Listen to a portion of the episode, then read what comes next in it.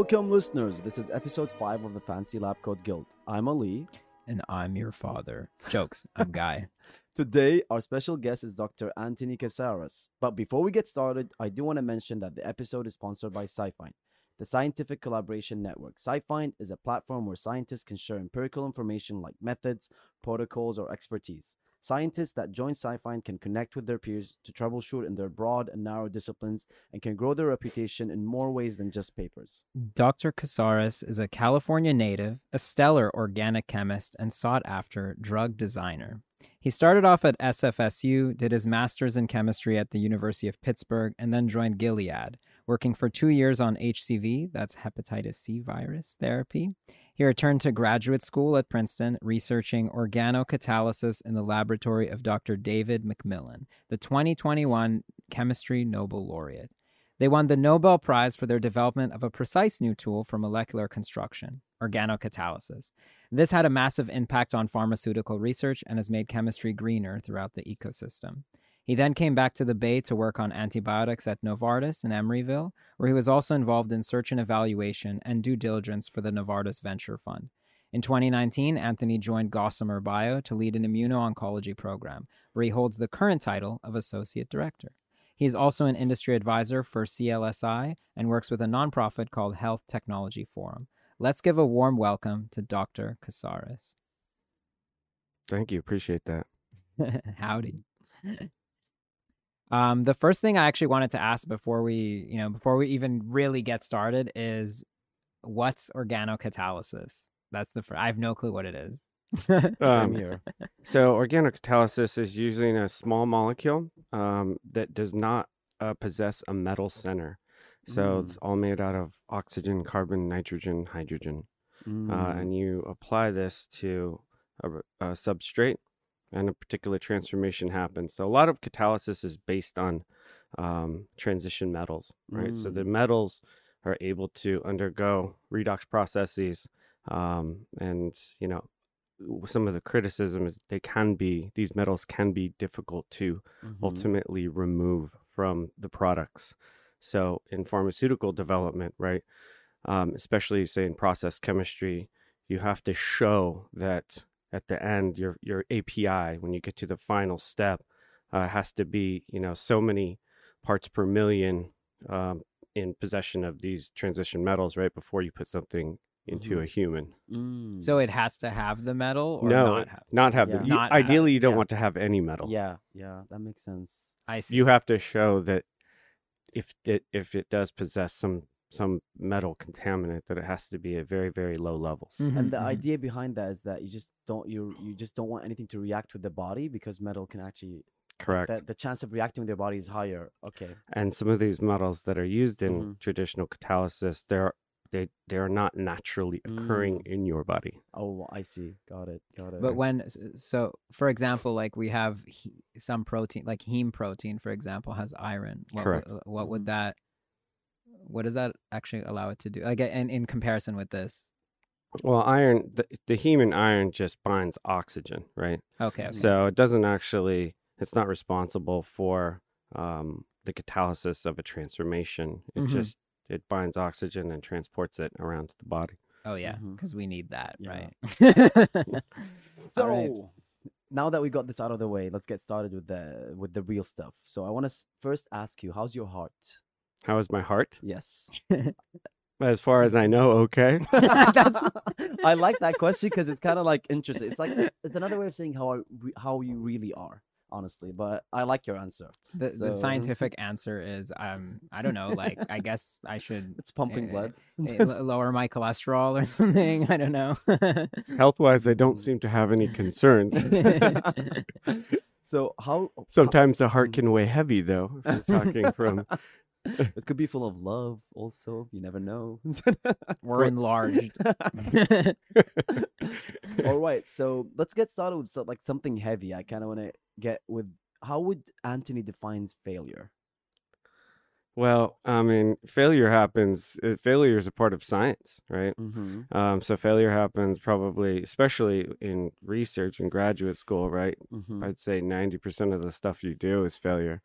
Um, and so you just have to you have to accept that as part of the process Mm-hmm. um if you know when you're when you're developing these methods or when you're researching a, a particular um topic right Mm. um do you mean personal failure we can you can kind of link it to your per- like how would like for example do you even believe in failure some people will be like i don't even believe in it It's a stepping yeah stone. I and then you know. can link it to science if you want yeah I, I, it matters how you define it right Mhm, um so if you have certain goals mhm. um that you didn't reach uh you that can be defined as failure right yeah um, if there is a project that you're working on and ultimately uh, you determine that that it's not able to, you're not able to um, achieve the desired result that can Mhm. be considered failure right Mm.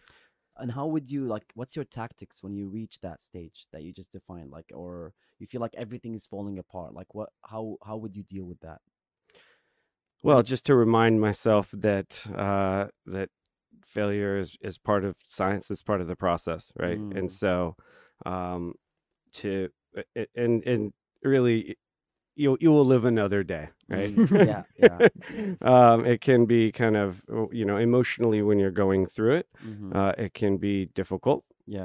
um, but uh, it is it it hopefully you learn from it right Mhm. there's something that you can learn yeah. um, and realize that it is part of the past right Mm, it is not it is not going to um, dictate your future yeah. likely And on that note, would you like? Would do you have like a certain stage of your scientific career that you felt like it was happening more than the other? And and would you have a reason for that? that failure was Yeah, happening more Yeah, like you felt like there were, it's it's not working more than that stage of my life. Like maybe your PhD versus your career in science. yeah I, I would say definitely during, throughout the phd process right Going Uh, through it right now. so yeah, you, you have some ideas and um likely you know you really want them to work Mhm. and they don't always or or even you know um a particular transformation right Yeah. you're, you're say you're doing a natural product synthesis Mhm. um, which involves many steps and these many steps ultimately have to work if you're going to produce you know the the final molecule right the Mhm. final result Yeah. um and uh, oftentimes they do not in Mhm. in your case in your work um is uh, would you say that chemistry is kind of a, a more faster experimental timeline or like obviously in biology sometimes you have let's say the model organism you're working with is like a cow so you basically have to wait till it's grown or something A hundred percent. Uh, so I think you know it's kind of a, a running joke. I think a lot of, Mhm. especially a lot of organic organic chemists, uh, you know, don't have a lot of patience, and and you you it, you are able to a- obtain the result of the experiment you set up re- pretty quickly, right? Mm. Versus in biology, you can cultivate cells, and you Mhm. know you can, uh, in order to get to a point where you're going to do the experiment you want, Mhm. it might take several months, right, Mhm. or even a month. Yeah. You know, something happens with your with the the quality of the cells themselves, right? They Mhm. could they could become contaminated, and then you have to start over again, right? Yeah. Usually, uh, in organic chemistry, uh, you'll know within a day or two if your idea or if Mhm. your your reaction is not going to work, Mm, and so that cycle time is much Mm. faster, right? Yeah. Yeah. yeah. When did you feel like you were a scientist? Uh, I would say probably when I started doing research Which Yeah. was was it in un- in- undergrad. Oh, in undergrad. Right. Wow, I love that. So you felt like you were a scientist. When I was in Yeah, the laboratory, right? When I got in, because you're you're just Yeah, you know when you're taking classes and you're Mhm. doing laboratory classes yeah. right you're you're learning and you there are re- there's relevance to Mhm. what you're doing yeah, um but you're not uh necessary it, it also is sort of scripted right? Yeah, it's not some an idea that you're trying out that you had that you want to test mhm, or um you know research. You're not you're not doing research. Yeah. i say i feel like i became or i felt like a scientist when i started doing research. Mm. It's i love that you said that because I think again, being in research myself, a lot of people are scared to call themselves scientists because it's a heavy. Some people think it's a heavy title. If I'm a scientist, I'm Einstein. No, I'm not. So I love that you had that confidence being in undergrad, and because that's science. I agree with you. I think as long as you're in lab producing new data and contributing to science, you are a scientist. So Right. some people they're up to the end of their PhD program and still don't want to call themselves scientists. Well, it can be heavy for people, Mhm. right? Um, they're depending on um, your your social circle, you know, the background of your family. Mhm. Um, a lot of people look to you uh, for any and all things science, right? They Mhm. look to Yeah. you for answers, Yeah. and so um, I guess that can that can be a little that can weigh heavy on people to have to that responsibility, right? Yeah. So they'd rather be like, no, I don't want to uh, like declare it yet. I don't have that like confidence, or is it just what it comes with? You're saying. Yeah, I mean, it, it can be right. Uh, Mm-hmm. If you, if you know, in your social circle, if you don't run with a lot of other Mhm. scientists, if yeah. you know, there's not science background in your family, right, Mhm. and so you are essentially this oracle, right? You get you get all the Yeah. questions related to yeah. science, right, and it can be maybe a little, um, a little burdensome. hmm What if you weren't a scientist? What would you do? what would you be doing? Like I think carpentry? I don't know. Random. I think something that just involved a problem that uh, that Mm. needed to be solved, right? Something that was challenging Engineer. some sort of, you know, uh, some sort of issue. Mm, Um, engineer. I would, pro- I don't know, maybe maybe fine. I can see you being an engineer. Actually, yeah. you you have that engineering personality. Are are s- mm-hmm. engineers scientists? I mean, ooh, that's a, that's a let's not get into that. I think if you're if you're if you're researching, then then yes. But I think on a like a and we were talking about this like I think a couple of weeks ago. It's like about I th- architects. We're yeah, I, about th- I think if you're yeah. just per, like you're just working on you know specs. I don't know. I think the main thing about science is that it's a process of inquiry. If you're using the Mhm. scientific method, you're a scientist, and if you're not, then But then one can don't know. argue about the scientific method. Like I told you about architects. Like there's people that don't think they're rel- like they have PhDs, but do you consider them scientists?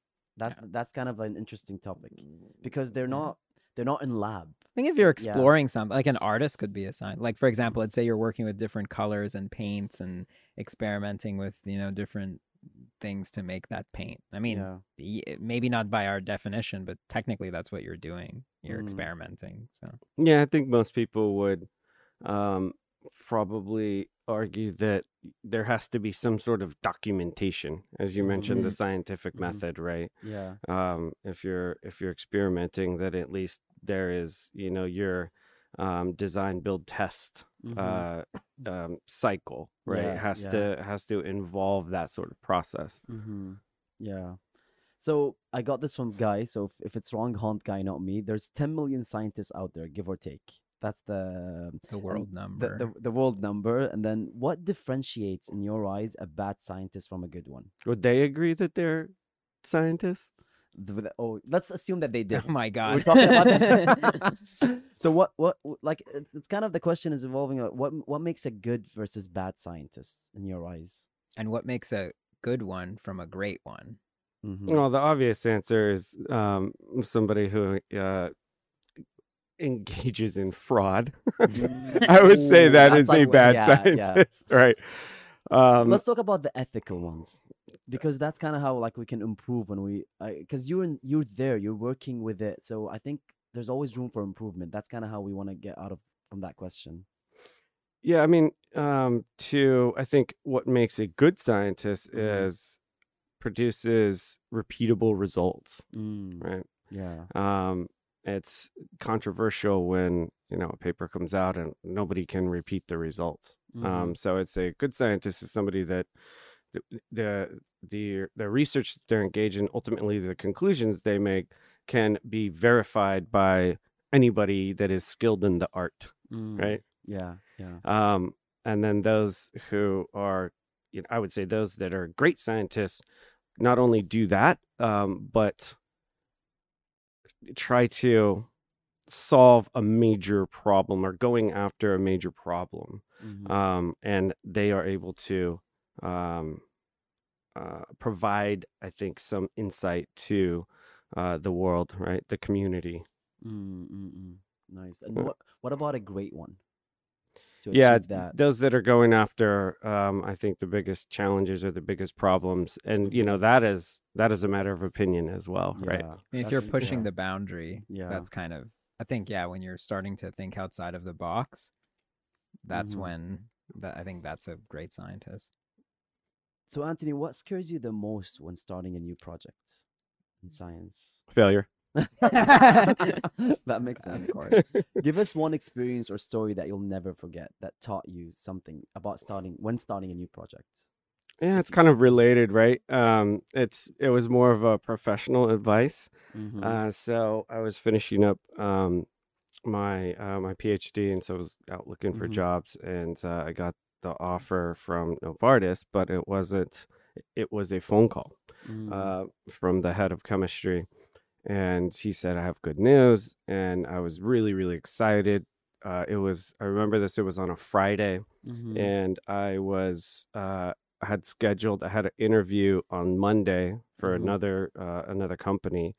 Uh, just it was on the East Coast, and Mhm. the offer that I got was in the Bay Area. I wanted to come back there. Right, I was Mhm. very excited. It was kind of like you know my my dream situation. Mhm. Um, and I said, uh, you know, I was I was about to cancel the interview that I had Mhm. um, on Monday, and uh, I'll never forget this. He said, "Let me give you some professional advice. Until you have some, I, we will send you this offer, but until you have something in writing, do not think it is guaranteed." Mm. So he encouraged me to go and and oh, wow. and do the the interview that I had already scheduled Yeah, that's interesting. as a as a as a just in case yeah, yeah. as a backup Always have plan, a plan right? B. Yeah. yeah so i guess the you know the the take home lesson is unless it's in writing yeah. don't assume that it It's gonna it's happen. it's real Yeah, yeah. When is Dr. Anthony satisfied? We're not talking about the personal Anthony. yeah when i when you have a when you achieve a uh, a result that um is ultimately uh, gives you um it's it's a problem that you've been working on right Mhm. and you've either i wouldn't say you've solved the problem but when you've achieved a result um, that advances um, the project significantly that you're working on That gives you that satisfaction that I'm like, yes. yes Nice, nice. That's a great answer. So, if you could take one scientific approach to dating or finding love, what would you do and what tactic would you use? Apply the scientific. Yeah. All your experience with what you've done in science to you have to pick- finding love yeah, finding love. um, i think in order to find something you need to know what you're looking for right Mm, and so you have to define uh, what it is that you're looking for uh, Mm. because love um, you know what what do you want out of this out of this love out of this experience right are you Mhm. looking for somebody for the rest of your life uh, you know what is I, I would assume that's that's what you're referring to, Yeah, right? yeah, you're yeah. you're sort of one and only, your life partner, yeah, right? the life partner. Yeah. let's call him that. and I so like I think uh, you need to define what it is that would what what would satisfy that requirement, right? Mm. Um, and so, So, having it having call a it, can we call it literature review, or, or more of like the goals of the project? I would say having um, a list of uh, of desired qualities, Mm-hmm. but also non-starters, right? I see. And so if you meet an individual and there's something that is an absolute, um, you know, Deal non-starter, deal breaker, um, then it's probably not worth letting yourself Mhm. uh, pers- go down this path and, and pursue this individual Mm. because uh, it's just going to lead to it's going to lead to you maybe compromising Yeah. something that's important to you, right? Mhm. So setting that list of like what you're looking for, would say. That Yes. Tactic. Okay, got it. And as far as you know, as far as going out and meeting people, I think there's um, there's a lot of different ways that that can be achieved, Mhm. right? Um, yeah, Especially with a lot of the online, I'm taking notes by the way. with a lot of online dating, and I mean, I think COVID redefined um, a lot of interactions Yeah, and and and the way that um, the the way those interactions happen, right? Mhm. Yeah, yeah. All right. So I I wanted I want to move on uh, your PhD life now. So Princeton, Princeton. It's a statement right there. So talk us about it. What what made you go there? It's in the East Coast. Uh, sorry, West Coast, and you No, Princeton Coast. is east. Princeton. New Jersey. Yeah. So That's where Einstein walked around. Have you walked on the? Have you Yes. like, oh Yeah. my God, this is where he. I'm. T- I'm. I'm motioning with my hands that I'm like touching the ground. yeah, there's a house um, that he lived in that was in Princeton, right? Wow. That you can go visit. Is it like a they turned it into a museum or? I believe so. I mean, it Mm. went through um, uh, a couple different owners, Yeah. um, but they wanted to preserve it. Obviously, it's you know historical icon. What made you Um, decide to go there? The uh, my oh, my PI. I really Oh wow. I really wanted to work for this individual. I think that's a Um, beautiful answer when you pick your your your lab based off your PI, not the school. I think that's better. Uh, and again, that's my humble opinion. Somebody that is in research, because some people, and we talked about it with uh, our last guest, like how people follow names and the school versus the actual research you're working on. So I love that you. I agree with you. I That's a- thought he was beautiful doing the absolute best Yeah. um, uh, organic chemistry at the Mhm. time. and good call, because he did win a Nobel Prize Yeah. for it. There seems to be some accuracy there. How was the process to get into Princeton? Um, somebody listening to you right now, and his dream is to be there. uh, typical uh, process pl- applying to grad school, right? You- Mm-hmm. You got to take your your GREs and then subject tests, right? You submit all of your, you know, your cover letter and and all of your credentials. Um, but what I thought I think was an advantage is this PI uh, was also a consultant at Gilead, and so I had established some rapport and and a bit of a relationship with him Yeah. uh, prior to applying. And I, Mm. you know, I said I want to work for you. yeah. I'm going to apply. mhm. Um, and so he was aware of this, right? I wasn't, um, I wasn't random. yeah. Mm. This just With made that me- said, um, make sure that there's at least another Option. Professor that you that you Mhm. can work with because um, you know the there might be certain quotas uh, for accepting graduate students Mhm. um, and yes a plan b just in case Yeah. because if you get into the school and then you don't get into the group you want Mhm. um, that can be i think pretty difficult for people and if there's not an, another alternative of somebody else you'd want to work for Mhm. um, then you're going to find yourself in a difficult position. Yeah. Plan for the worst and hope for the best. Mhm. Yes. so was- Correct. yeah, And that that probably that's that's uh, a motto I like to apply yeah. in in science, right? In Yeah. in what you're doing in your the the program that you're researching. The, Mhm.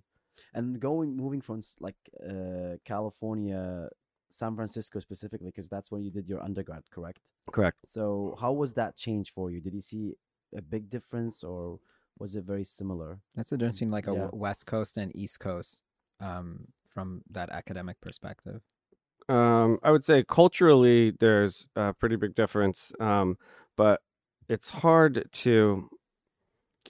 It's hard because I think the academic experience is very different in undergrad than it is in graduate school. Mm-hmm. So to um, to compare those is a little is a little unfair because you're just not going to get the same sort of exposure Yeah. in graduate school versus undergrad like you know classes around campus the type Yeah. of classes you're Yeah. taking the uh, amount of the, the the sheer volume of professors that you're going to interact with right is Mhm. is much uh much smaller Yeah. Nice. and so um yeah i would say you know san francisco state was just really diverse um Mm. there was i would say the the undergrad population was older because there was a lot of people community communied Mm. in Mm. um yeah i mean and it's just you know san francisco is is uh is a pretty liberal city Yeah. i would say right? yeah. um and so you're gonna get a lot of that attitude um versus i would say new jersey's also still pretty liberal but you Mhm. know um yeah princeton is uh I, I, I don't know i didn't I didn't interact. Um, oh, Guys, we live in LA, so this is emergency alert! Endangered elderly. oh, oh no. I hope she's fine. So tell us about your research during your PhD. Organocatalysis. Yeah. Oh, Yeah. so that was also your research and PhD, not because I thought it was also part of your working experience, or was that mainly It your was PhD research. Okay, Uh-huh. got it, got it. Okay, in my head I was thinking it's also part of your experience while working. So okay, then what was? I mean, people use it. Uh, you know, let, Yeah. I would say not as um, not as much uh, now, right? It's sort Mhm. of lost a bit of popularity. Um, Yeah. But I thought that it was, in my mind, it was the coolest uh, um, topic at the Yeah. time, and so that's what I wanted to do.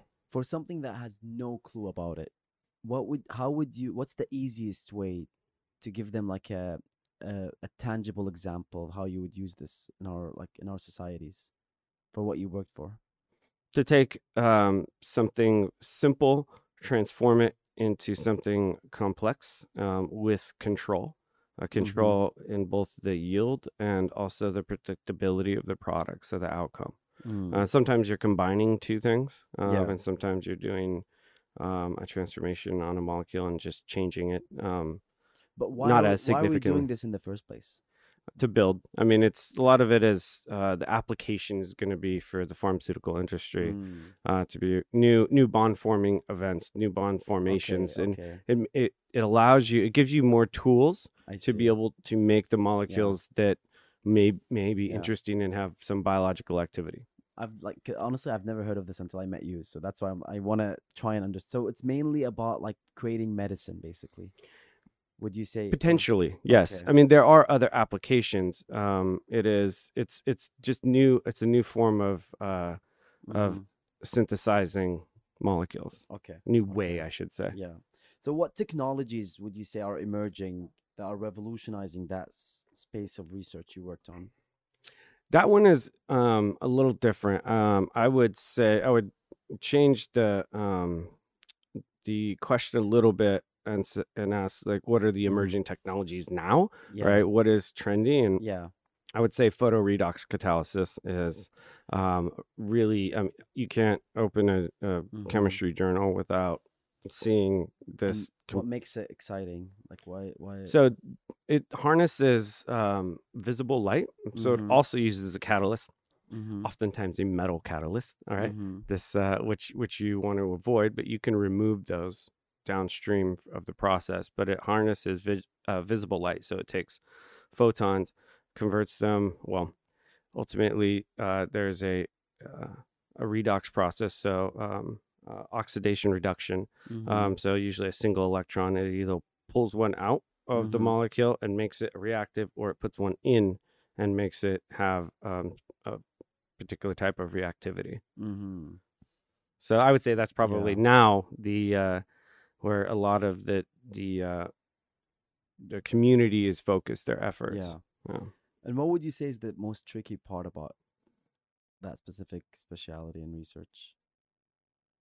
Um, it, the, some of the setups can be a little tricky. Uh, you know, optimi- the optimization, Mhm, um, how where the where the light source is in comparison to the vessel. mm, so it has to be pretty close there's light doesn't um doesn't often penetrate all the way Mhm. through and and if you also have uh some some solids in there that are um that are uh that so if it's not a, a solution right if it's a bit of a mixture mhm, then your light's not going to get to where it needs to go yeah. so i would say the setup in in those Mm. cases can be pretty tricky and then that leads to um, potential uh, reproducibility Yeah. issues What are like some specific finicky pieces about um like for example some things degrade under light what are are there any types of variables you have to control for or like not having oxygen or Yes. Uh, oftentimes you have to degas um, your solution because oxygen can interfere with these processes. Mm. Um, so that's again goes back to the Mm. setup, right? yeah. So you either you can sparge um, an inert gas, so either nitrogen or Mm-hmm. argon, through bubble it through to expel the oxygen dissolved Yeah. in the in the media, um, or you can do this process called freeze pump thaw. Mhm. Um, but yeah, that that can lead to um, some variable results if you're not careful with the setup, and you know that goes um, to I, I would say a, a lot of chemistry as well, Mhm. right? Um, we like to use this term roar and pour, which Mm. if if a if the setup is pretty easy and facile, Mhm. then uh, and it's not so finicky, um, then you don't have to be as careful, and that's that's part of um, what I think attracted people and definitely attracted me to organocatalysis.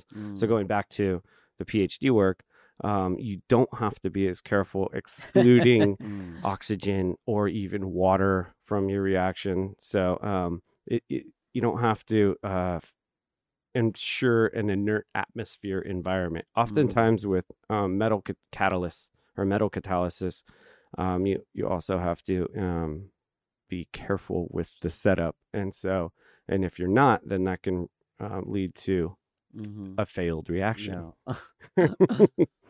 yeah, we don't want to do that. We don't want to get into the failure reactions. So usually you don't have to be so um, for a lot of the organocatalysis, you don't have to be as careful with Yeah. the setup. That's not always true, Mhm. um, but generally it is true. yeah. So you know, part of my uh, PhD was this SOMO. It's called SOMO catalysis, and Mhm. you add this oxidant, um, and that also the the rate of stirring can Mhm. affect um, the yield, uh, the efficiency of the Yeah. reaction.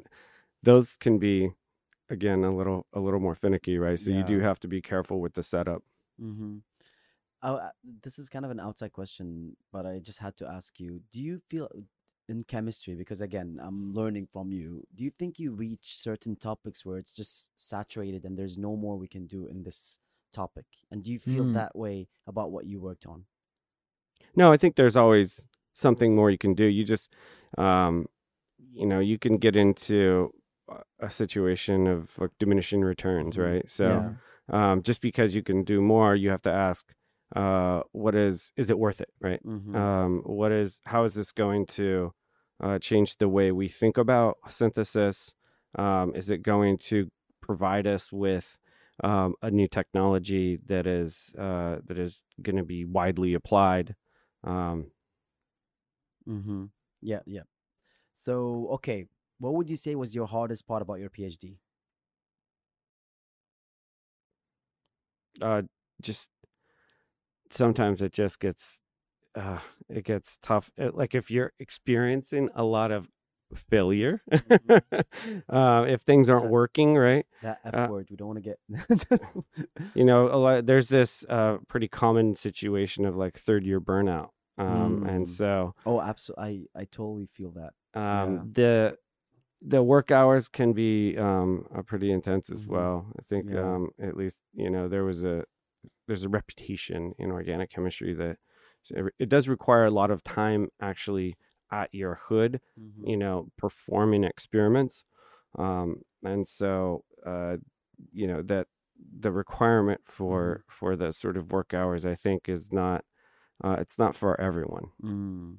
Summarize your PhD experience in one sentence. I'll challenge you with that. Mm. Um,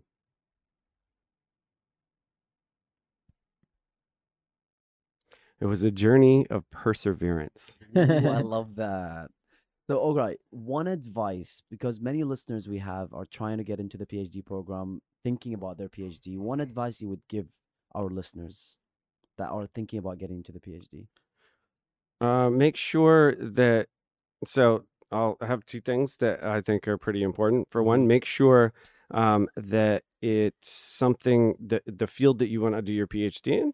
Make sure it's something um, that you are truly interested in. So I would Mm-hmm. try to get as much experience either in industry if you can do an internship or if there's um, a laboratory in your, your undergraduate institution that you can join um, to do research because the worst would be getting into a program you know and a year in determining that this is not for you right Mm, yeah. and so actually engaging in um, in activities and in particular research um, prior to uh, going for applying to and ultimately um, accepting a position, uh, accepting an offer in graduate school. Make sure that it is what you really want to do, Yeah, right? yeah. And as far as getting in, uh, work connections. So, Mm. um, you know, it, yeah. it engaging in research might um, might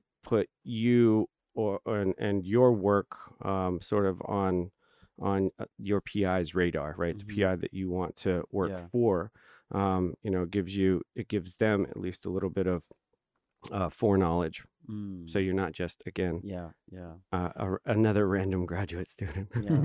All right. So you got your PhD from Princeton. Amazing work with your PI, and you, as you mentioned, with PhD, you're getting through failures. I think again, with my humble experience doing it myself right now, I think it's useful to understand from somebody that did it already. When did you realize that I'm ready? And what we call between us, like I call it the real world. When did you like? Some people joke about it, and to me, it feels correct. Like I'm entering the real world right now. When did Anthony feel ready that you know what i'm done i want to start working now because some people would say i want to keep going i want to do postdoc with you you finished your phd and you like moved on how was your experience with that Um, yeah. So as far as uh, being ready to graduate, Yeah. um, you know, schools have requirements, right? And uh, and let's- and let's- professors yeah, have their own requirements, Let- right? take that away and i want to i totally get you because you're right there there's requirements and there's how your professor if there's funding also let's take all that influence and i want to get into like the mental state of feeling ready as a phd and as a researcher when did you feel like you know what i'm actually ready now to work for companies versus you see other people they're like no i need more more research postdoc that's my answer so that's what i want to tackle with you I think um, postdocs give you a different perspective. Obviously, you know, y- you you're you join a, a different lab, and so you get exposure to um, the the PI and different sort of different way that they approach the Mhm. problem. yeah Um, yeah, and you know, it's it's it's a good question. I think it also pertains to the job market, right? Mhm. Um, if it is a buyer's or seller's market, um, some uh, companies sort of prefer or even require postdoc, yeah um, and so it you know depends on think how what, what the we'll call it what the inventory Mm. of of uh, yeah, recent a- graduates yeah, is like, right? So you kind of are weighing what's happening around you based on like the circumstances or what you're looking for. Can I summarize it like that? Or Yeah, um, I think it, it also usually postdocs you get a, a, a bit of a um, leadership opportunity as well, Mm. right? Um, uh, and you can you can mentor others, so it might Mhm. give you um, you know it might give you uh, I think it, that a different exposure and and opportunity to Mm. mentor, right? yeah. Um, are you yeah you you are going to to learn other things as well, right? Mhm. Um, uh, but you have to ask yourself: is it is is it going to really change how I do things, and is my is it going to expand my knowledge base, right? Or Mm-hmm. Is it just you know exposure to some other research Mhm. topic? Interesting. And Yeah. you've worked in pharma, which is like a, a multi billion industry. So do you think that entering that like very demanding uh, competitive industry, your PhD was enough for it? Or did you start learning everything again? How was your experience with that? Transitioning from academia to the real world? I think yeah, I felt uh, again, I felt ready. Um, I also had done uh, a master's prior to, right? So that Mm. gave me another Two couple years. another uh, couple of- years yeah. of experience, right? Mhm. So um, it wasn't just the Yeah. the five years of the PhD. It also had a couple other you know years doing research Mhm. as well, and so And you did research in under undergrad. So that's also Correct. really, yeah. did research in You started undergraduate, early. Yeah. and then also um, I did a, a industry internship as well. So Mm. back to Mhm. this ex- this um, exposing yourself to uh, the the type of uh, science that Mm-hmm. you think that you want to do, right? Get that exposure uh, early, and because that'll help guide your decision, Mm. um, and also help to solidify your choice, right? Yeah, yeah. that commitment to it. yeah. So I want to kind of clear up one misinterpretation, maybe. Um, I never took organic chemistry in school. Surprise! I don't know how they made me go through a molecular biology degree without ever doing it. But um, what actually makes organic chemistry organic? Because I think right now organic has a different uh, term, but I know that it's not necessary. You're not working with like you know coconut oil or something, Right. so- Why is it called that? Uh, it's uh, mainly uh, the the atoms in the molecules are possessed of carbon, Mm. Okay, So I mean that makes yeah. sense. carbon carbon based molecules. hmm Yeah. um, so yeah, um, you've worked at a bunch of massive pharma companies. I mean, you worked at Gilead, you worked at Novartis. Now you're working at Gossamer, which is a bit smaller. Um, I think a lot of things are kind of under the hood. Um, and so I just wanted to know kind of what does a day in the life of a scientist look like at one of these industrial entities versus what it looks like in academia. Well, your um, your responsibilities will change over time, uh, Mhm. right? So I think when you uh, very early on, say in your first couple of years, um, it's pretty similar as far as the um, the expectation of you performing work in the laboratory, right? So you're at your hood a lot, Mhm. uh, which is pretty similar um, to what you're going to, you know, how, how you ended graduate school, I would say Mhm. um, as you progress in your career, uh, and depending on how how you see your career, uh, what what you ultimately want, um, you're going to be given more management experience, right, or more management opportunities, I should say, right. You're Mhm. gonna uh, often you'll you'll you'll get a direct report. Um, you know, so you'll have you'll truly have to manage somebody or be responsible for somebody reporting to you, right? Hmm So there's just kind of more breadth in industry than you know you might just be relegated to being like a lab tech or something in an academic. And there's not really a there's a kind of ceiling to an extent. Yeah, and and uh, it is it is your choice, right? Mhm. um, if you don't want this management responsibility, Mhm. then you can, you know, you can refuse it. Mm. um, I think most people, um, you, I think most people kind of feel obligated, um, but there are definitely some that stay on a more scientific track Mhm. versus a managerial track. So Yeah. that's that's an option, and oftentimes um, the titles uh, will change. Like when you get promoted, um, the pay scale will be the same, uh, but the the responsive or the um, what you are responsible for is going to be Mhm. different, right? Yeah. Hmm. So it's usually it's called the science track or the management track. And I also want to open a bracket, uh, like with that question before we move on. Have you ever thought about academia and does it work well if you work in the industry, then transition to being a professor? When I say academia, Yeah. Did I ever think about being Yeah. a professor? yeah. Uh, for about five minutes. what don't you like about being a professor? it was not something that interested me. Um, I just was so um, infatuated with the idea of making a medicine. Mm. Mm. Uh, Yeah. I knew very early on um, that I wanted to go into industry, Mm. and you know, it was not. It wasn't a question. It Yeah. wasn't something that I had to. Um, that you know kept me up at night. Oh well, how do I? What do I want to do now? Right? I knew Mhm. exactly what I wanted to Yeah. do, um, and I think that also helps um, your PI uh, and what they what they not only do for you, how they interact with you. That's Um, I totally see that. Yeah, right. right. Because I actually I was one of the unfortunates that didn't know what I want to do until now. That now thankfully I do. But I entered the PhD thinking about the path that I would take after. So I love that you actually like. It's very. How would you say you had that? And and that like, what made you know? It's very. Is it like you had internships before your PhD? correct. I yeah. Correct. That makes sense. Yeah, so it's back to this, you know, this this is a common theme, right? I Mhm. keep saying this, this that exposure to what you think you Yeah. want to do, right? Yeah. Actual hands-on, right? Mhm. I I immersed myself in it, Yeah. um, and you know had internships, and then, uh, you know, went into industry, hmm uh, I mean, and then went back to graduate school, right?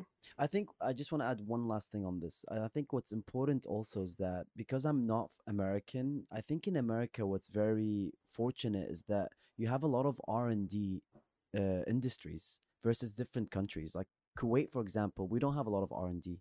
So the exposure you would see around Right. you, it's a, it's a very consumer based society. So there's not a lot of research. So the only path with PhD is usually being a professor, Uh-huh. which is usually not even a research based school. It's more of like teaching and you're lecturing and more that. So I think that's where you see where if you're if you're from different societies, you also have a different perspective. Yeah, with we do have that luxury, right? Yeah, yeah. Um, and especially being in the Bay Area, Oh yeah. you know. Yeah, absolutely. I mean yeah. that it's Yeah. it is one of the um the hubs, right, Mhm. for for And, biotech. Yeah.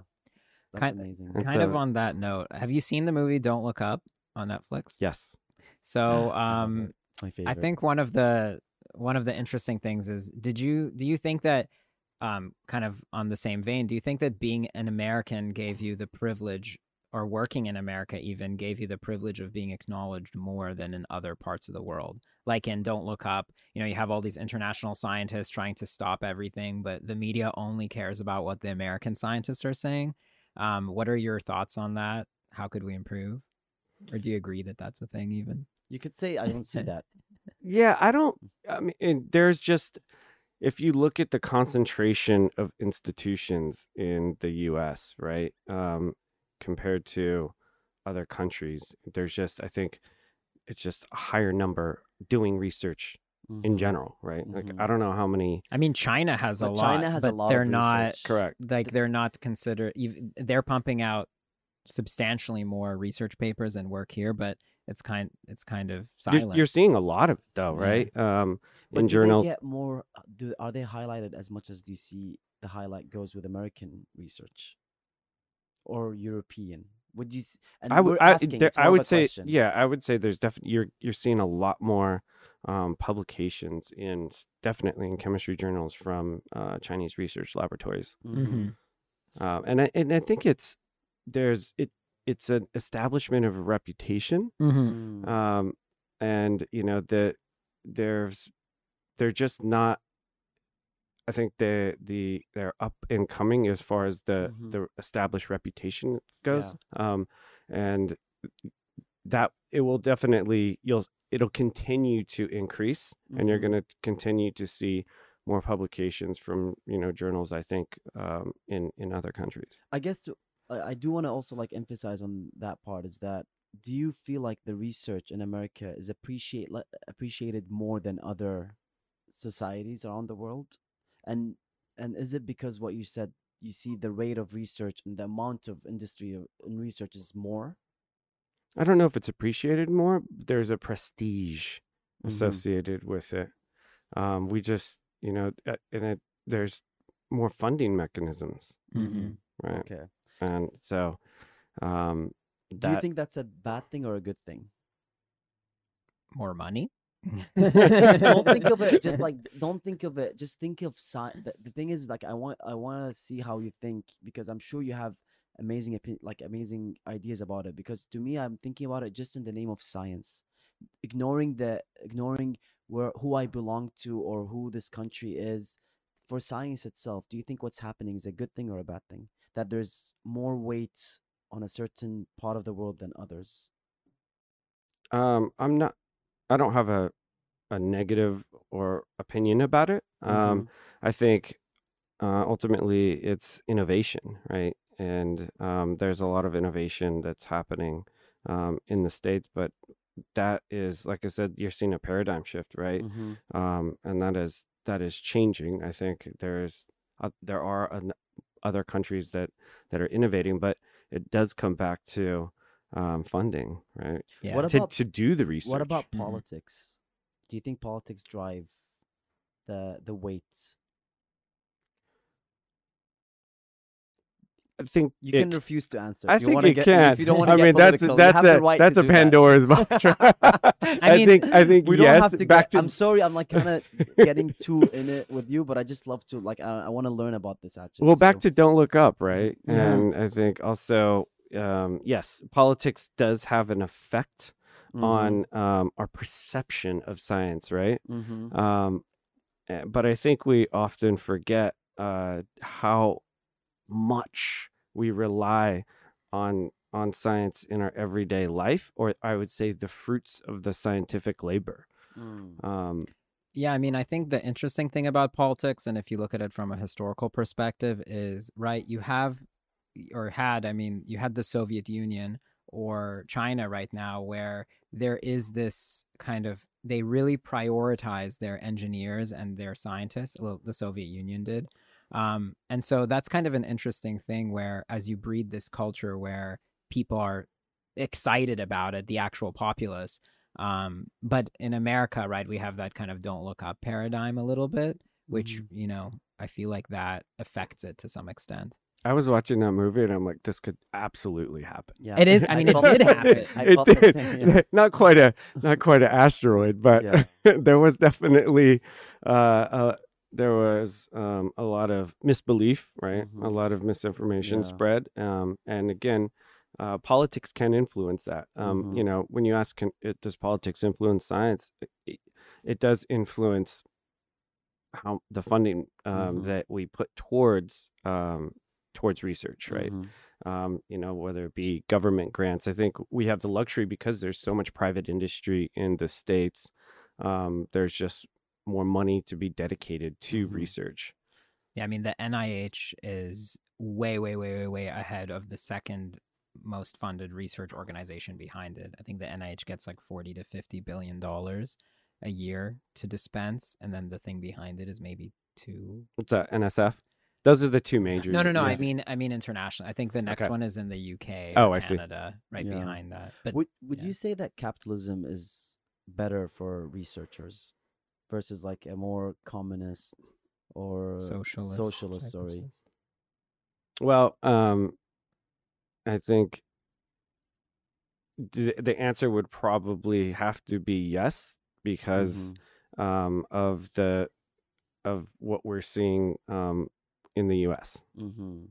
yeah I mean, Well, I think that's, I- yeah that's fair I think it might depend on how you how you sort of look at it. I think from a socialist perspective, I think it's more about increasing the bottom line of scientists that work in academia because they really take all the experimental risks. That's why it's, you know, all taxpayer funded.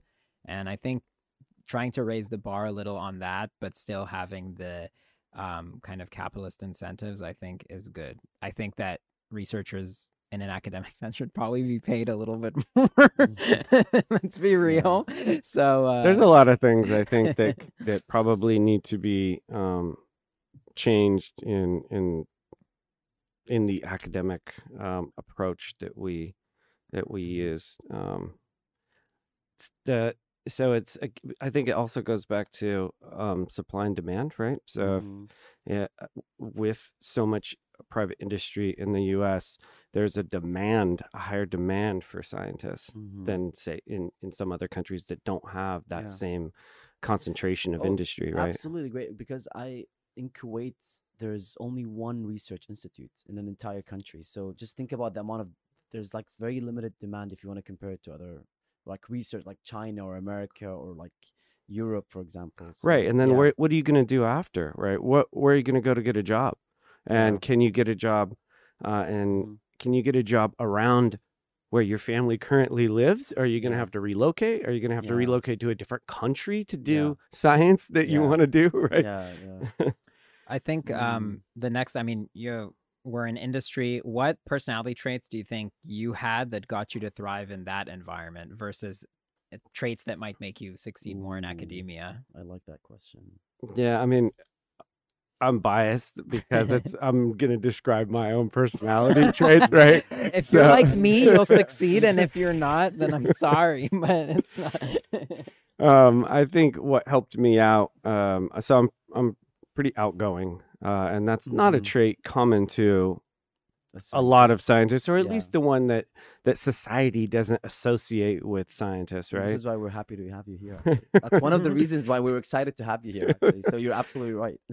and so I think um, you know, really establishing relationships and connections to people um, when in, in industry when Mhm. I first got into the the site, right? yeah. I came onto the site. Um, I would go, I would go around and talk to people, like you know, walk by their office, say hi, Mhm. um, and then that uh, le- leads to serendipitous discussions, right? Mm. I think If we you- definitely need people like you, Anthony. I'm not. It sounds very cliche, but because in science, if you you have that, the moment I met you, and it was over dinner for the listeners, because you know you have that attraction that you know how to make people listen to you. And I feel like not a lot of scientists have that. And we need more of that because it's crucial. We saw the movie, it's a great example. If you don't have that personality, how are you going to show them what complex things you've worked on and and make them learn? You see, so Mhm. I yeah, I, I'm like I don't know, I'm passionate about talking about how scientists should improve their communication and you have it. So it's very. Oh, I appreciate it. I just had to mention it. Yeah. I think also um, what another we'll call it personality trait um, that has led to success is um, is perseverance, yeah. and back to this realization that uh, that a lot of what you are going to do is going to fail, Yeah. Yeah. and um, you, if if that I think that can bother people, right? And if Mhm. y- it can get it can bother you so much, it gets you to a point that Yeah. you no longer want to try. Yeah. And so you have to be able to put it behind you mhm, uh, and move on, right? yeah. yeah. Um, if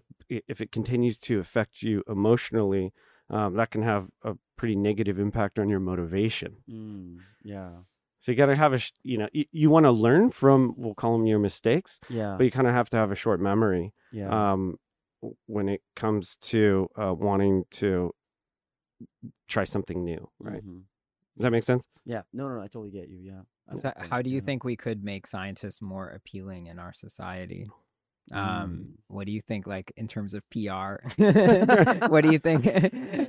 what do you think would make them cooler? I mean, yeah, for me, it was kind of like as I read encyclopedias, I was like so fascinated by it. But I think Sci-find. in different ways, what do you think would be one thing you could do to make them more, um, Like approachable? yeah, approachable? Mhm. I think just reminding people that um, we utilize and rely on um, discoveries uh, from that resulted from science every day, right? Yeah. I mean, this microphone, iPhone, the laptop, Mhm. right? laptop. The iPhone, right? I, it's so funny when people, you know, use their phone to post on social media criticizing science. Yeah. Oh, my God. yeah. I totally get you. it's like you wouldn't be, you wouldn't have the ability Yeah. to do that yeah. if it wasn't for science, right? Yeah. Yeah. That's- um, you know, you get in your car, right? Yeah. I mean, everything you look around, right? Yeah. And unless you sort of live off the land and you know Mhm. you're you remove yourself from society in in any sort of daily life, there's so much um, science that we rely Mhm. on, right? I mean, when do you think that science is debatable, and when do you think, or or should it even ever be taken as gospel, or when is it taken as gospel? I think um, it's taken as gospel when it's re- very very highly reproducible, Mm, Mm-hmm. right? um, when you do this when you get the same result often almost 100% of, we'll say 100% of the time but right nothing's ever 100% but when you consistently get the same result Mhm. um, that is that's that's verified right Yeah. um, So repeatability is your measure, like Re- reproducibility. reproduci- Yeah. yes Okay. Um, what do you think uh, in terms of publications right now? What are your thoughts on kind of the positive bias that's really prevalent in the scientific world? I mean, you're talking about how, right, you failed hundreds of times probably before you get something, yet, you know, papers are kind of incentivized to publish like lots of positive things Mhm. almost to a fault like almost that you're engineering the result in advance. Um what what do you think about that? How do you think we could change it or yeah uh, we always joke Should we? around right? Um, Mm. this needs to we need to publish in the journal of failed reactions you know? There's there's definitely it's the the currency the value um f- for communication of failed experiments of of results that ultimately would be deemed as failure Mhm. um is is not even not even close to again you know communicating results that are that are positive right yeah because then people will just keep doing like let's say they're coming on something tangential and then they're trying all the things that you failed but you haven't documented publicly the things you failed at so they'll just do that for the next year and then the next person and the next one Right. I think Uh, it's these are they're just not communicated in unless you say you read somebody's thesis, right? or Um, like in your lab someone's like oh don't do that It's uh, I Mm. tried it. It doesn't work. yeah but then right um you're you're you're gonna encounter those that um would say well maybe it just may if i do it it might work in your or hands. may, maybe yeah. maybe the researchers um didn't have proper technique uh maybe they omitted something maybe they didn't set the reaction up rigorously right with Yeah. un- under the stringent conditions that would be required to actually get the result that um, that they intended to right so you're always gonna you're gonna have that um, i think that aspect of uh, of question right did did the researchers actually do Yeah. do it properly yeah. I mean, if you're Uh, gonna if you're gonna write positively biased papers, at least have method sections that are reproducible or supplement them with that. Otherwise, it doesn't make sense. So, um, you can usually um you know in so in patents right uh, patents are often um well you know the, in order to get to say you know uh, a, a, molecule that has biological activity right you Mhm. use the, the the methods of synthesis in order to construct these molecules um and you can get an idea of how well the a set of reactions that are common in our that we use in our repertoire that are common in our toolbox how well they're going to work on those substrates right? Mhm. and those you can usually if the yields are very low you know that um that it, it might not work for what you're trying to do Mm. or or it will Yeah. work but don't expect um don't expect very uh a very efficient transformation yeah. so I mean, now you're a you're a director at Gossamer Bio. What what does the company work on, and what do you work on at the company as a like in a position of leadership? I work on an immuno-oncology program. Mhm. Um, the company is focused on sort of immunology uh, and and oncology at the moment.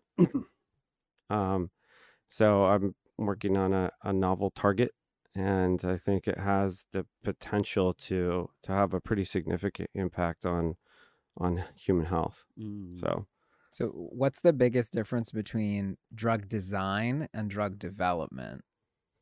I think development encompasses a lot of other um, sort of uh, parts of the process, right? Mhm. So, making so that what a chemist does to make the drug to optimize its properties, biological properties, or or even their we'll call physicochemical properties, right? Um, that's one part. So that's the design Mhm. the development involves a lot of other departments, right? Mm. A lot of other line functions Yeah. that they all have to work together, right? Um, you have to have biology.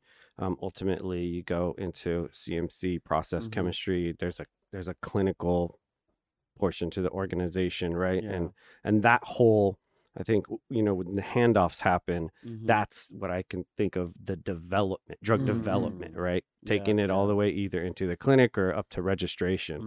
Mm. Um, It's interesting because I'm I'm into construction, so and that was the experience I worked in. Would you compare if you want to compare them like with design versus construction, like with buildings, you design everything on floor plans and then once this is complete, you actually construct it. You create is that relatable? yeah, it is. I'm, so it's. Uh, I used to make this joke. So, um, chemists, or especially organic chemists, you can Mhm. think of them as molecular architects. Oh, I was actually I was just gonna say I was thinking of the word architect, but yeah. Right.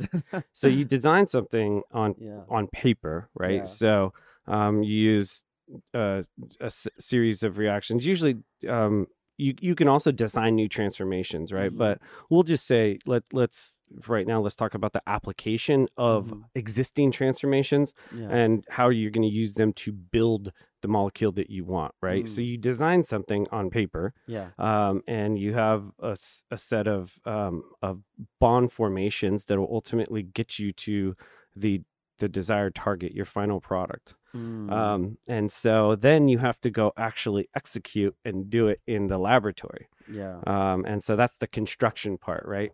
So Mm. you go from Yeah. the design, which Yeah. is the on paper, I guess you're, you know, similar to architecture, your Yeah. drafts, right? yeah, you you draft your uh the floor plans. your floor plans, and then um the the construction part is where you go into the laboratory and, and, the actually contractors and they actually start building it. Yeah.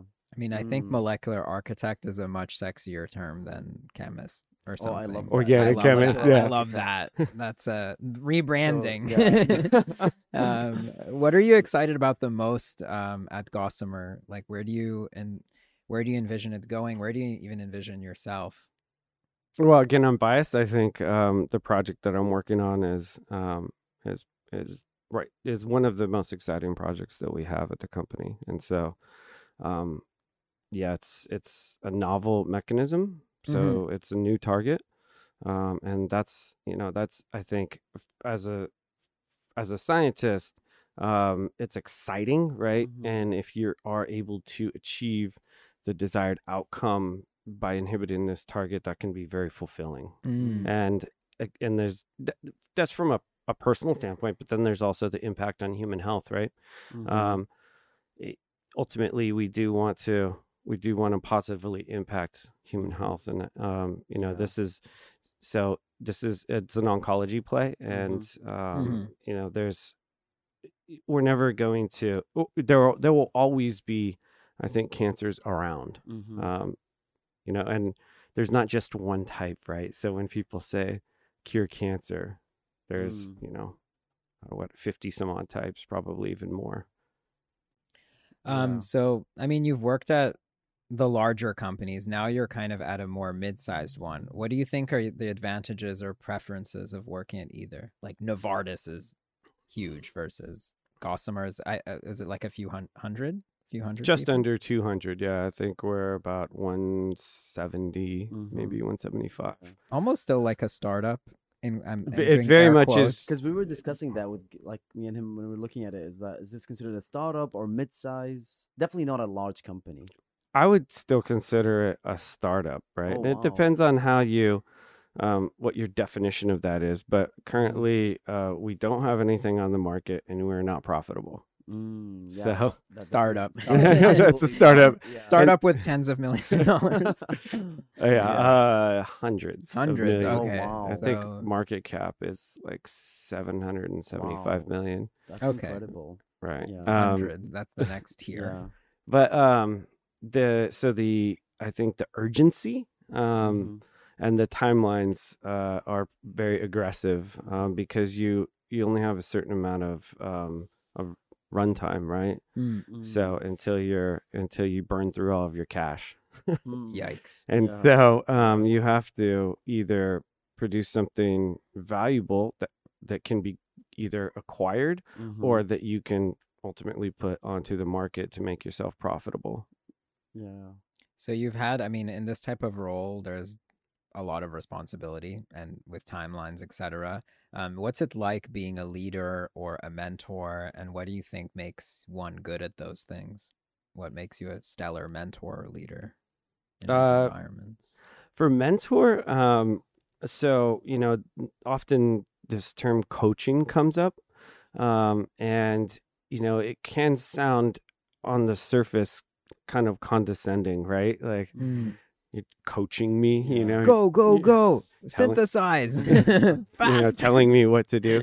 um, but the most efficient coaching is just asking um, somebody that say you're mentoring the right questions to allow them to come to their own conclusions right Mhm. because you're going to have in your head um, so the difference between you know coaching versus giving advice right Mhm.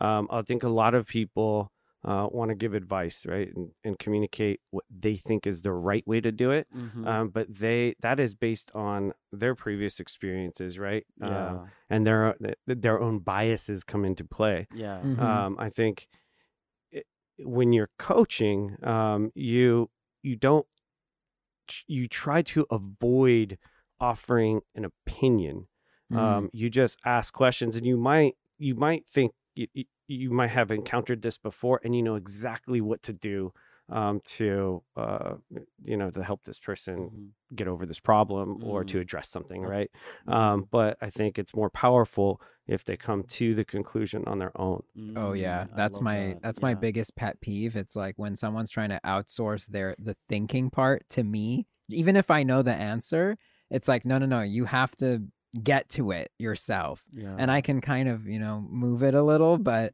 if someone's just, "Oh, I don't know," and they're like throwing the thinking on me, I'm like, "Mm-mm. Not going to work." and i think also um, so being a leader right uh, Mhm. so not every your whole team your, your whole team doesn't report to you right you Mhm. have a certain amount of direct reports so you have to figure out how to both manage up and manage laterally Wow. right Mm, and tough, so yeah. how do you influence people um, in order to achieve the goal in, Mm. in the most efficient or the fastest possible manner right Mm. and so i think being um, aware being emotionally intelligent and then Yeah. recognizing the the the different preferences that each Mhm. Each of your say group members has right in, Yeah. in the people that you're interacting with identifying um, their their their preferred mode of interaction respecting that Mhm. Mhm. um, and uh, ultimately you know aligning them to the common goal Yeah. How did you learn all about that managing managing aspect of your career? Was it like more of experience or did you read about it, take courses? Yeah, so um, Novartis has they uh, they um, provide this uh, sort of training. Uh, Mhm. it's called M1. It's called Mm. managing managing from the front line. Yeah. Right. Um, That's and- smart of them actually. yeah, it's and so it's like a week long, Mhm. um, kind of like a offsite. You go to we, we went to this um, this sort of hotel, Mhm. um, like ballroom area yeah. um, and you dedicate.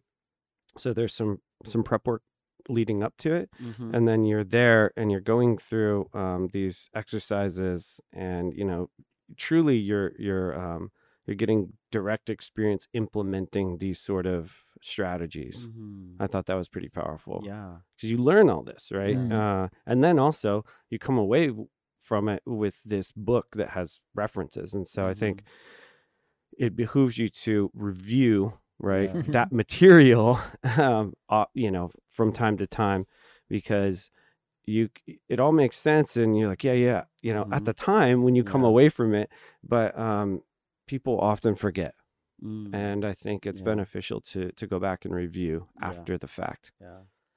All right. So we got we learned about your amazing education. We learned about your fascinating career. I'm gonna shock you that, but I want to take you back in time a bit. I want to get to Anthony's roots. Okay. Where where did you grow up? Tell us about that aspect of your life. Like where how where were you? Where are you from? I grew up in the Central Valley, so Mhm. um, I was born in a town called Hanford. Never Uh, heard of it. right, so it's about thirty miles south of Fresno. Should I go visit? Do Uh, you advise me to? Or I mean, it's it's, it's sort of the agricultural, you know. That's uh, nice. a lo- so the Central Valley is yeah, um, really the where a lot of the agriculture in California Mhm. takes place. yeah. So yeah. lots of fields, lots of orchards, um, lots of uh, lots of table grapes, a lot of grapevines. Mhm. Um, so I grew up there, and then uh, just developed this affinity for San Francisco. Oh, um, I. I knew that I needed to be in the Bay, yeah. and uh, it's it. There was a synergy between what I wanted to do, which is go into biotech, or I thought I wanted to go into biotech, and Mm-hmm. Yeah. ultimately I did. Yeah. Um, and and being in, in the Bay Area, right, having Mhm. access to um, potential industries that I could do internship Yeah. in, right. yeah. Um, but yeah, so I was grew up there. I got interested in science at a Mhm. pretty early age. Yeah. So any I love that you mentioned that because it's gonna pivot me to that question. Anything from your childhood that you think reflects on to who you are today as a scientist? Hundred percent. Oh, So, wow. um, my father was uh just completely impressed with uh, chemistry. Right? He Mm. said he it was it's the basic science, right? It's the building blocks of life. Mm, And so, if you uh, understand chemistry, you understand a lot of what what happens in the world, right? Yeah. You can you know explanation for a lot of Mhm. these things. yeah. And so, um, when I was very young, uh, Mhm. I think I was five years old. He um, he made me memorize Avogadro's number. Oh wow. And he would That's tell very specific, like out of everything in chemistry. Yeah, he was Yeah. just infatuated with Yeah. chemistry, um, even though he was not a chemist himself. Um, but and he would uh, ask me uh, to recite this to his friends, Mm, uh, to family members, yeah. Um, and he just he he wanted a chemist in the family, and I was like, I'm not gonna be that. I was more interested in biology early on, to be Oh, honest. wow, Interesting. Um, and then I uh, I had this. I took chemistry in high school. hmm Uh, it was like back then. It was like college prep, right? Yeah. Uh, and that's where I knew I wanted to do chemistry. So uh, I was kind of on the fence between biology and chemistry. Right? What what I would. Mhm. I think I would have have enjoyed biology as well. Yeah. Um, and I in in college I kind of settled. I kind of made uh, this halfway, right? Mm, and so yeah. my uh, undergraduate degree is in biochemistry, yeah. Makes, oh, that ma- yeah, totally makes sense. which is a lot less biology than it sounds. Oh, really? So, would you say that your dad is your role model? Because that was my second question. Who was your role models and why? I would say he was definitely a major influence. Mm-hmm. Um, he had great work work ethic, um, and it was just again uh, he was very outgoing, um, and so I got a lot of my personality traits uh, Mhm. from him. Um, and you know, throughout, I think your role models sort of change throughout, um, you know, your your journey, right? Your Mm. experience. Um, yeah. In high school, uh, my chemistry uh, teacher. Uh, he was actually a biologist, and he was Mhm. teaching Mhm. chemistry. Yeah. Um, Mr. Coxey, Mhm. uh, and I thought Shout out. I thought he was he just had a really um uh fun personality. He would, Mhm. you know, make he would cut on himself. He would make jokes about himself, um, how he's a biologist, he's teaching chemistry. Mhm. Uh, and he just he was very approachable. Mhm. Um and you could ask him anything and I think he he really um, made time for you, and Yeah. I appreciated that. And then in undergrad, um, my academic advisor happened to also be um, my chem- my organic chemistry teacher, and uh, Mr. Berkman, Cliff Mm. Berkman, and um, he was, I would say, my role model in in undergrad. I mean, just a really um, awesome guy. Um, I loved his Mhm. class, and he did a lot for me as well, uh, as far as um, you know academic advice, and he even um, kind of hooked me up with uh, with my first internship. Mhm. Mm. What about anything that you did apart from science growing up that you think actually is helping you right now in, as a scientist? I was we were always very um, curious and inquisitive, and so my stepbrother and I used to Mhm. take stuff apart and um, you know we had these little motors and we would sort of build little things with Mm. motors like you, you know little cars or like um, put them on a door and like you know we had this like automatic door opener Yeah. um, that we kind of constructed ourselves. Um, he, you know, we just we would like melt lead down and Mm. you know kind of manipulate um, uh, physical things. Uh, Yeah. So that kind of you think is what also drives your interest in science. I think having that um, that sort of curiosity Yeah, um, that's the word. is is is was very helpful. Yeah, um, yeah. and you know it's I think important to to any s- any scientist, right? Yeah, yeah. Ah, Anthony, we can talk to you for a long, a long, but unfortunately, we are reaching our end, and w- with our ending, we like to uh, end with our ending question. So hear us out. What we do is we usually say that we start by asking you, have you ever played Sims Or Sim or City. SimCity? I have City not, building. Eh, it's but. I know what it is. It's the I, game I that you think I to build it- something. It was like that Yeah. was it was on original Nintendo, right? I think it's. I mean, I played it on a PC. on, my PC. Mm. Honestly, that's when I. But uh, depending on your generation, I don't think it. came or on Civilization. Yeah. You played that. ba- basically, the idea is that you're building either like with some people with Sims, you're either building a house or a city. You're Mhm. creating it by yourself. So, and the reason we start by that because we're gonna make you imagine that you're given a key and free, like a free choice to basically have a well funded and reputable institution. It's filled with scientists, fresh graduates, postdocs, you name it. Money is no object for Anthony here. Okay. and you can hire whoever you want. How do you picture your utopic institution, scientific institution? Uh, so Paint it for us, like describe it. So you try to, I mean, and this is going to be a matter of opinion, right? You try Mhm. to uh, um, to hire those that you think are um, tackling some of the major problems that we have in the world, right? Mm-hmm. Um, and it's that opinion is going to change depending on who you ask for or who who you ask.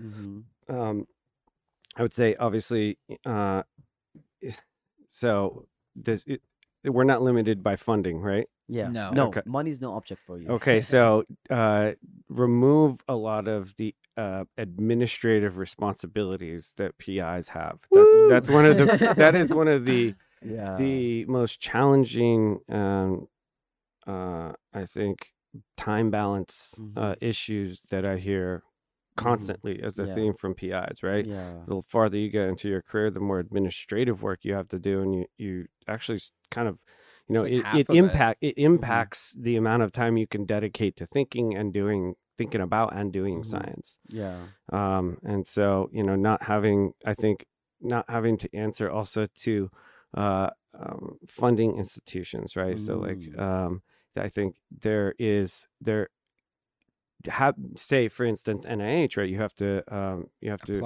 you have to Yeah. submit uh, updates um, on the progress that the you know the grant that they gave you money for the problem that you're trying to solve.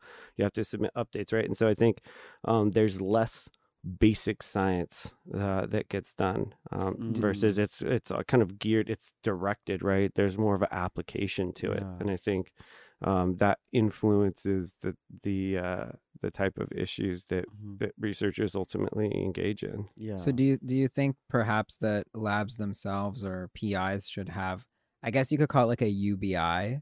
Like here's whatever 400 grand that you just get per year. You can hire your team with that and that will always be substantiated for any of the basic work you have. And if you want supplements for, you know, more exploratory stuff, then you can get that, but that you can operate like without worrying about what Mhm. happens next year and the year after that. Yeah, um, socialism a little bit.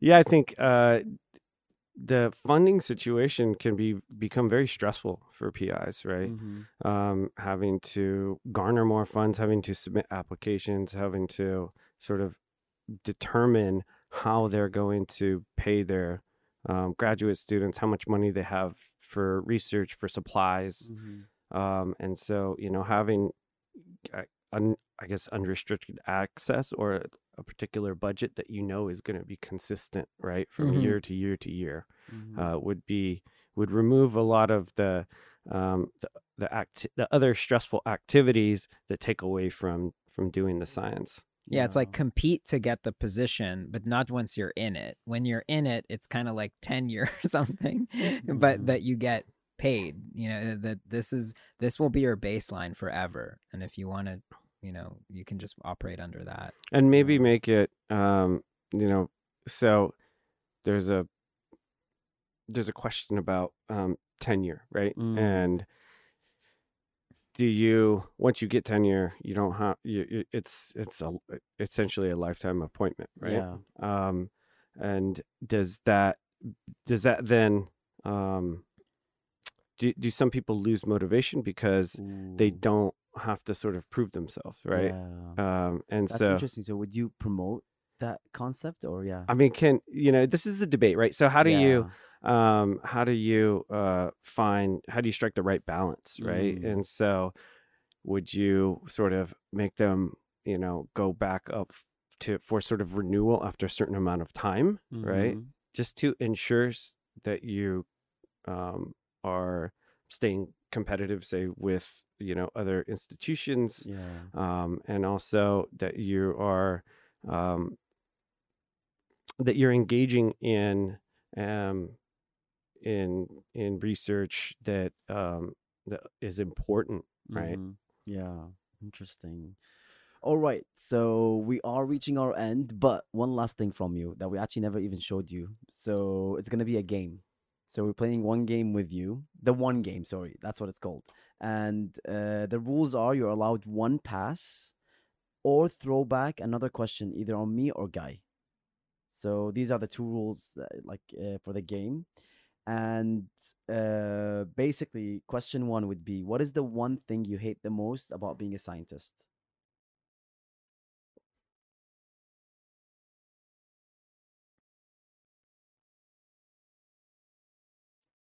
Mm, I guess. Well, if, if it, I wouldn't say I hate it, um, Mhm. but you know the the the failure can be frustrating, Mm, and um, and I would say it's also frustrating to have this um, to have this perception that uh, that we currently have um, in a lot of our our dialogue, right? That Mhm. um, that you you're not sort of i guess you know respected if uh in in sort of everyday life right Yeah. Mm. um does that make sense Yeah, yeah, I see. So to some Respect me. yeah, I see. The one thing that you fear the most in science.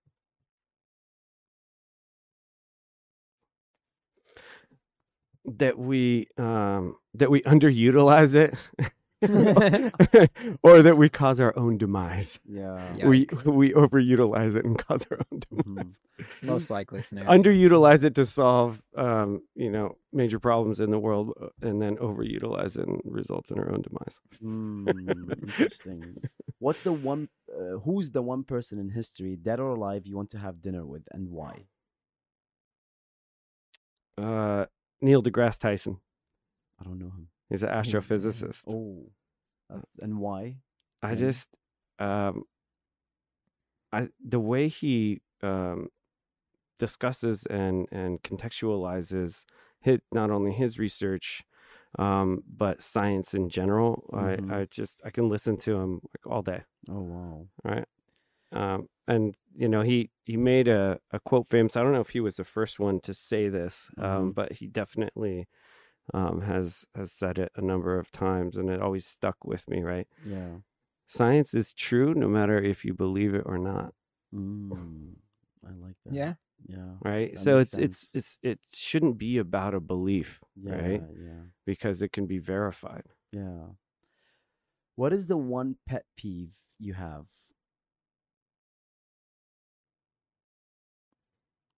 And we're not talking about animals. No, no, I'm kidding. That's for me actually, because I I thought that was actually about animals, but um unrelated. the well i guess that certain people that you've worked with over time and this is you know spanning in Mhm. all of the positions that i had that that don't have um the same sort of dedication to the problem that you do Mm, Aw. yeah. What's the one personality trait you wish you had?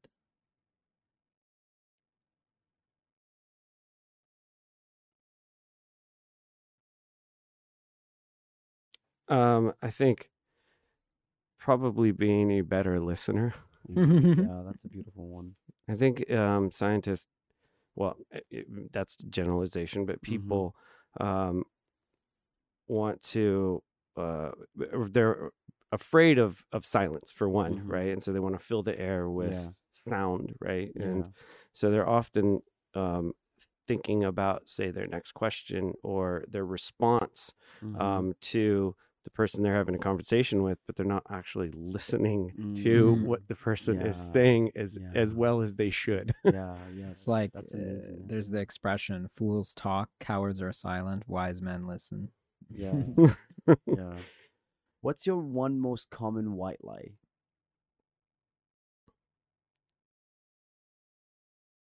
I think this goes for a lot of people, right? um, their ETA. we were literally. Um, just I'll be there soon. Oh, yeah.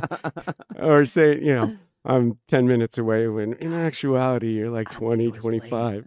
I was late to this episode. but we, we're just lucky to have you. We don't care. What's the one most common compliment you get?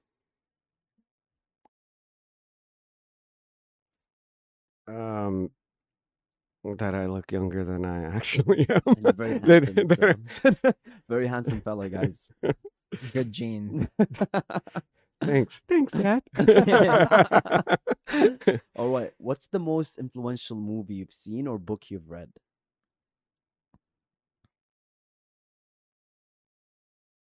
um, influential book. Um, I think. Well, I think I would say it's more uh, um eye opening. Uh, Mm, was this book called How We Got to Now?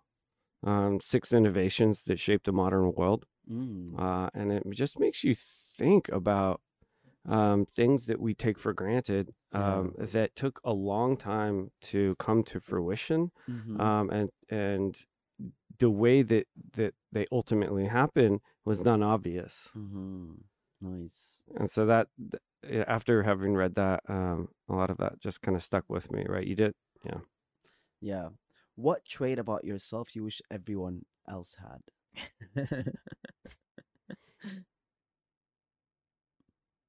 Your looks?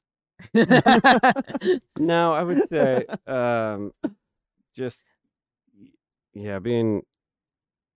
Well, I mean, then then it then it limits diversity, right? Um, but like something that you like uh, i i'm lucky that i think i i have this either like it's a soft skill something about you and why why i want to see more of it around the world like it could be compassion could be like I would say just um, being like outgoing and and not afraid to sort of talk to anybody, right? Yeah. Extroversion. But Yeah, honestly, I love, I love your answer as well. As much as I was wanting to get something out of you, but yeah, you're right. When you wish you want diversity as well, and I love that answer as well. I'll take that one too, because when you want, because you some people love the difference as well. So Yeah, if a- everybody yeah. was just like you, it'd be yeah, boring. I actually, right? I swear, to yeah, as much as we like I wrote that question, but I'm like, I like your answer too. I mean, we were talking about Mm. this before, and I was like, humor. Um, if, if everyone had a sense of humor, that'd be but then I was telling him it might be boring, don't you think? If Mm. everybody's funny, yeah. No, not funny. Has a well, sense then of what? humor. Then then what's the Mm. baseline if everybody's right? funny? I was saying that actually, I was, but guy was like, nope, it will be funny. you can have you can have a sense of humor, but not be a funny person. Hmm.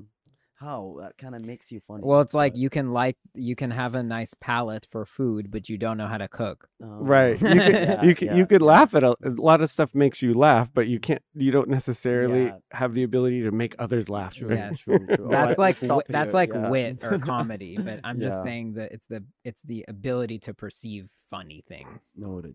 What minor superpower would you ha- love to have?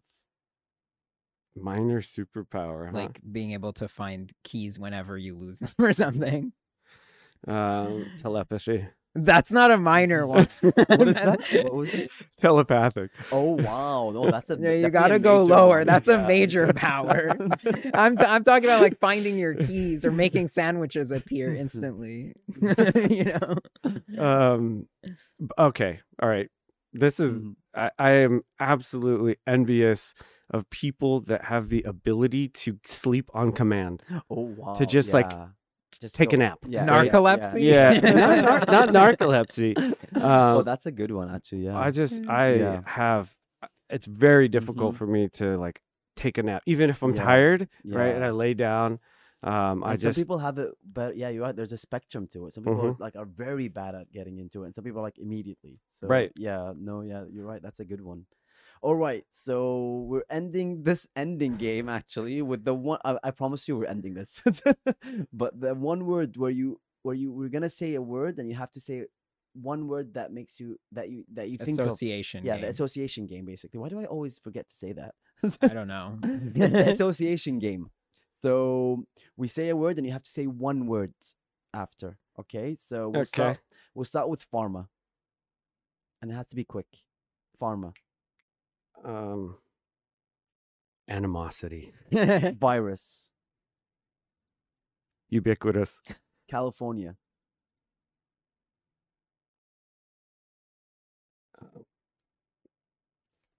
money, Money. Steak. dinner, Mozart. composer, Pipette. Pipette. Pasteur, Love. Love. I should say it like that. eight, Ooh. Ooh. Acid. base, Oh, mirror. vanity, seaweed? Straws. Straws. we were intentionally putting it for that. Yeah. Anthony, Set me thank up, you so huh? much for being here. You showed up. We learned a lot. The Fancy Lab Coat Guild is lucky to have you. Yep. Thank you so much. Thank you Appreciate it. very much. Now we're gonna go eat. Thank Yep. you, gents. Yummy.